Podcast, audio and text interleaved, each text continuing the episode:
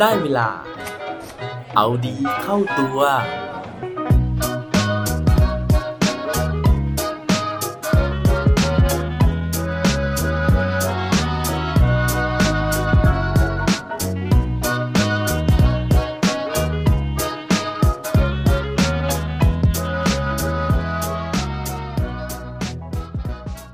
คุณกลัวโรคโคโรนาไวรัส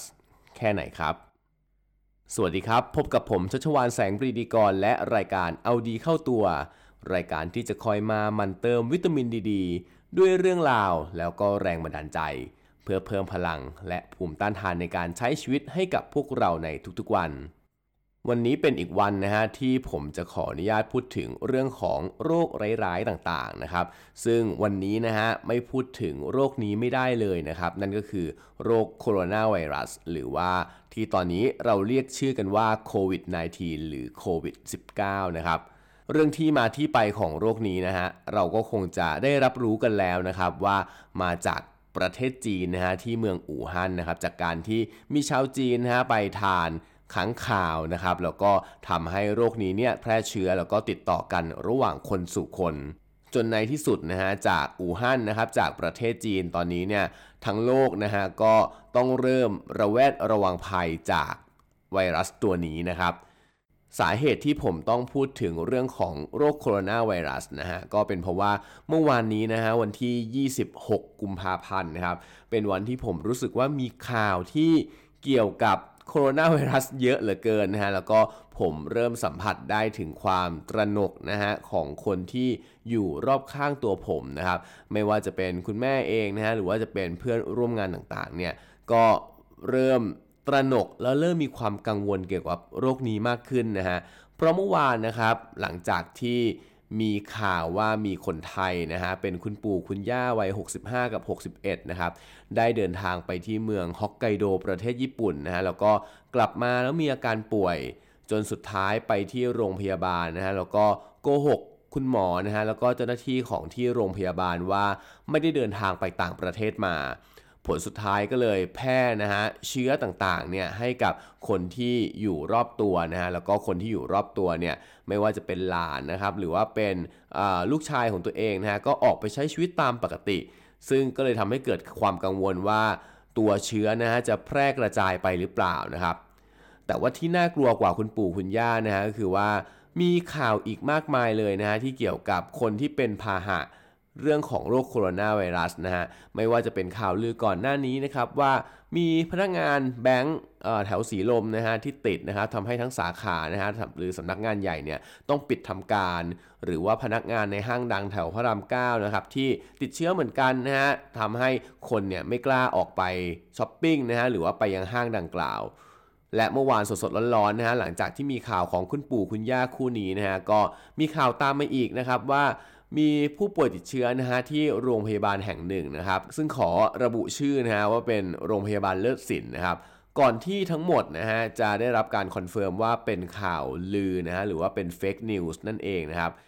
สำหรับผมเองนะผมคิดว่า fake news เนี่ยมันร้ายกาจพอๆกับตัวของโรคโคโรนาไวรัสเองเลยนะฮะเพราะว่าอย่างแรกเลยนะฮะคือเราไม่รู้ว่าข่าวที่เราได้ยินได้ฟังมานะฮะเป็นเรื่องจริงหรือเปล่านะครับเหมือนกับคนที่เราเจอเจอกันอยู่ทุกวันนี้นะฮะเราไม่รู้ว่าเขาเนี่ยเป็นพาหะนำโรคหรือเปล่า มันเป็นสิ่งที่เรามองไม่เห็นเลย อย่างที่ 2 ก็คือว่ามันสามารถที่จะแพร่กระจายนะครับ หลายครั้งนะครับผมว่ามันแพร่กระจายได้เร็วกว่าโรคโคโรนาไวรัสด้วยตัวของมันเองซะอีกนะฮะเพราะว่ามันสามารถที่จะเคลื่อนย้ายนะฮะผ่านอุปกรณ์สื่อสารเนี่ยไปสู่คนจำนวนมากเนี่ยได้อย่างรวดเร็ว อย่างที่ 3 ก็คือถึงแม้ว่ามันจะไม่ได้พุ่งเข้าทำลายปอดนะฮะเหมือนอย่างตัวเชื้อไวรัสนะครับแต่ว่ามันพุ่งเข้าทำร้ายอารมณ์นะฮะทำร้ายจิตใจแล้วก็ทำร้ายสมองของเรานะครับทำให้เรารู้สึกเครียดนะฮะหลายครั้งเนี่ยยังทำให้เรารู้สึกถึงการแบ่งพักแบ่งพวกแล้วก็เกลียดชังกัน เหมือนที่หลาย ๆ ครั้งนะฮะเราได้เห็นว่ามีการติดป้ายนะครับรังเกียจคนจีนไม่ต้อนรับคนจีนในร้านอาหารต่างๆ หรือว่าร้านต่างๆ ที่เป็นแหล่งสถานที่ท่องเที่ยว สิ่งเหล่านี้เองนะฮะที่ผมคิดว่ามันค่อนข้างจะน่ากลัว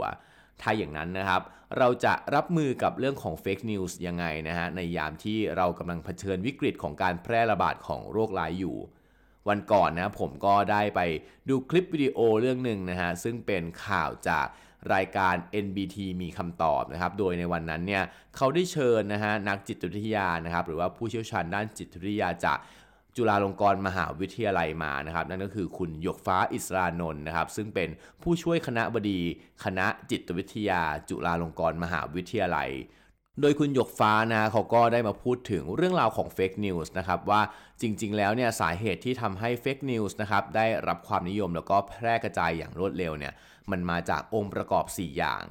นั่นก็คือเรื่องของ fake news นะฮะมันเป็นเรื่องที่ส่วนใหญ่เนี่ยเราไม่รู้นะครับ พอเราไม่รู้นะฮะเราก็อยากหาข้อมูลเพิ่มเติม ซึ่งเมื่อเราหาข้อมูลเพิ่มเติมนะฮะบางครั้งเนี่ยมันกลายเป็นว่าเราไปเจอข้อมูลที่เท็จบ้างจริงบ้างนะฮะหลายคนก็เอามาประติดประต่อกันนะครับแล้วก็เอาไปแชร์กันต่อไป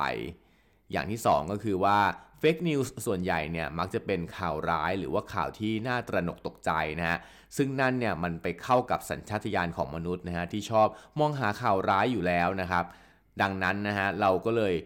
ชอบนะฮะหรือว่าเราก็เลยซึมซับหรือว่ากระโดดเข้าหาข่าวร้ายพวกนี้อย่างรวดเร็ว อย่างที่ 3 ก็คือว่า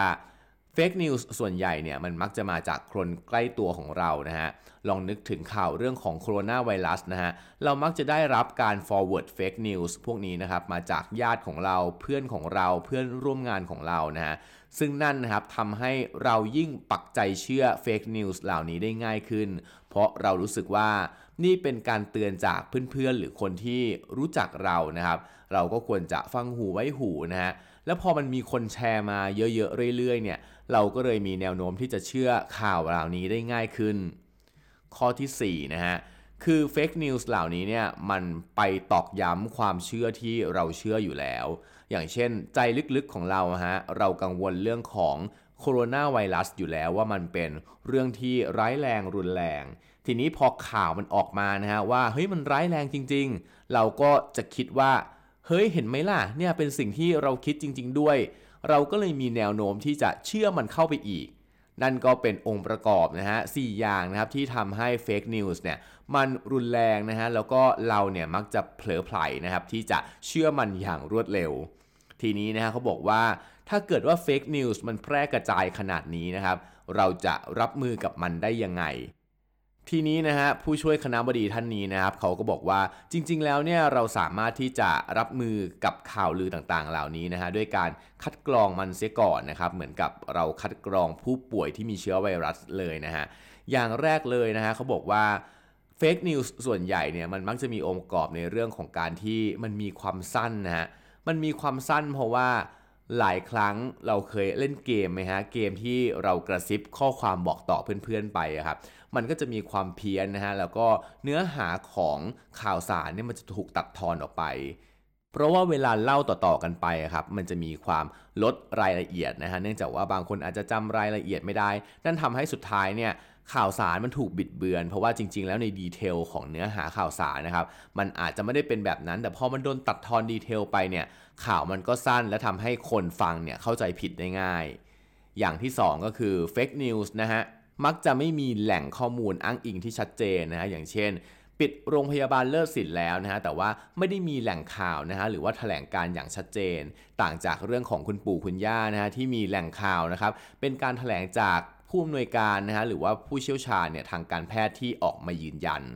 เพราะฉะนั้นนะฮะสิ่งหนึ่งที่เราจะลดความกังวลได้นะครับในยามที่เราเผชิญวิกฤตอยู่แบบนี้นะฮะก็คือเรื่องของการที่เราตั้งสติก่อนที่จะแชร์นะฮะแล้วก็ข่าวสารไหนนะครับที่เราได้รับฟังมาเนี่ยเราอาจจะต้องวางใจเป็นกลางก่อนนะฮะว่าข่าวนั้นเนี่ยอาจจะเป็นจริงก็ได้ หรืออาจจะไม่เป็นจริงก็ได้ และสุดท้ายก็คือเราอาจจะต้อง เลือกรับสารนะฮะจากแหล่งข่าวที่น่าเชื่อถือนะครับแทนที่เราจะเชื่อนะฮะจากเฟกนิวส์นะครับเราอาจจะกลับไปเช็คนะฮะในเว็บไซต์นะครับหรือว่าสำนักข่าวเนี่ยที่เชื่อถือได้และมีมาตรฐานนะฮะซึ่งข่าวที่ออกมาในเว็บไซต์เหล่านั้นนะครับก็จะได้รับการตรวจสอบข้อมูลแล้วว่าเป็นจริง สิ่งเหล่านี้นะฮะจะช่วยทำให้เรานะครับลดการแพร่เชื้อได้ การป้องกันโรคโคโรนาไวรัสนะฮะคือการล้างมือของเราให้สะอาดนะฮะ การป้องกัน fake news นะครับก็คือว่าเราจะต้องล้างตาล้างใจของเรานะฮะแล้วก็หยุดยั้งการที่เราจะเป็นคนหนึ่งนะฮะในการที่จะทำให้เฟกนิวส์หรือว่าความตระหนกตกใจต่างๆ เหล่านี้เนี่ยมันแพร่กระจายไปสู่สังคมโดยที่เราอาจจะไม่รู้ตัว อย่าลืมนะฮะตั้งสติก่อนรับสารนะฮะและที่สำคัญก็คือต้องตั้งสติก่อนที่จะแชร์ข่าวสารเหล่านี้ออกไปโรคโคโรนาไวรัสนะฮะเป็นโรคที่เขาบอกว่ามันมีความ ร้ายแรงนะฮะแต่ว่าไม่รุนแรงนะครับ ร้ายแรงก็เพราะว่ามันสามารถที่จะติดกันได้ง่ายอย่างรวดเร็วนะฮะแต่ว่ามันยังไม่รุนแรงเพราะว่าอัตราการตายเนี่ยที่เกิดขึ้นนะฮะมันยังไม่ได้รุนแรงขนาดที่จะเป็นโรคที่ต้องตระหนกตกใจขนาดนั้นนะฮะเพราะว่าหลาย ๆ คนนะครับพอเป็นแล้วเนี่ยก็สามารถที่จะได้รับการรักษาให้หายได้ แต่ความเกลียดชังนะฮะที่เกิดขึ้นจากข่าวลือนะฮะมันอาจจะรักษาให้หายได้ยาก เพราะฉะนั้นนะฮะหวังว่าพวกเราทุกคนนะครับจะปลอดภัยนะฮะทั้งจากโรคไวรัส และไวรัสร้ายนะฮะอย่างข่าวลืออย่างที่เล่าให้ฟังกันไปครับ และปิดท้ายวันนี้ด้วย quote ดี quote โดนจากจอร์จเบอร์นาร์ดชอนะฮะเขาบอกไว้ว่า beware of false knowledge it is more dangerous than ignorance พึงระวังนะฮะความรู้ที่เป็นเรื่องผิดๆนะครับ เพราะว่าบางครั้งเนี่ยมันอันตรายกว่าการที่ เราไม่รับรู้อะไรเลยซะอีกครับ อย่าลืมกลับมาเอาดีเข้าตัวกันได้ทุกวันจันทร์พุธศุกร์พร้อมกด subscribe ในทุกช่องทางที่คุณฟัง รวมถึงกดไลค์กดแชร์เพื่อแบ่งปันเรื่องราวดีๆ ให้กับเพื่อนๆของคุณผ่านทุกช่องทางโซเชียลมีเดียสุดท้ายนี้ขอให้วันนี้เป็นวันดีๆของพวกเราทุกคน สวัสดีครับ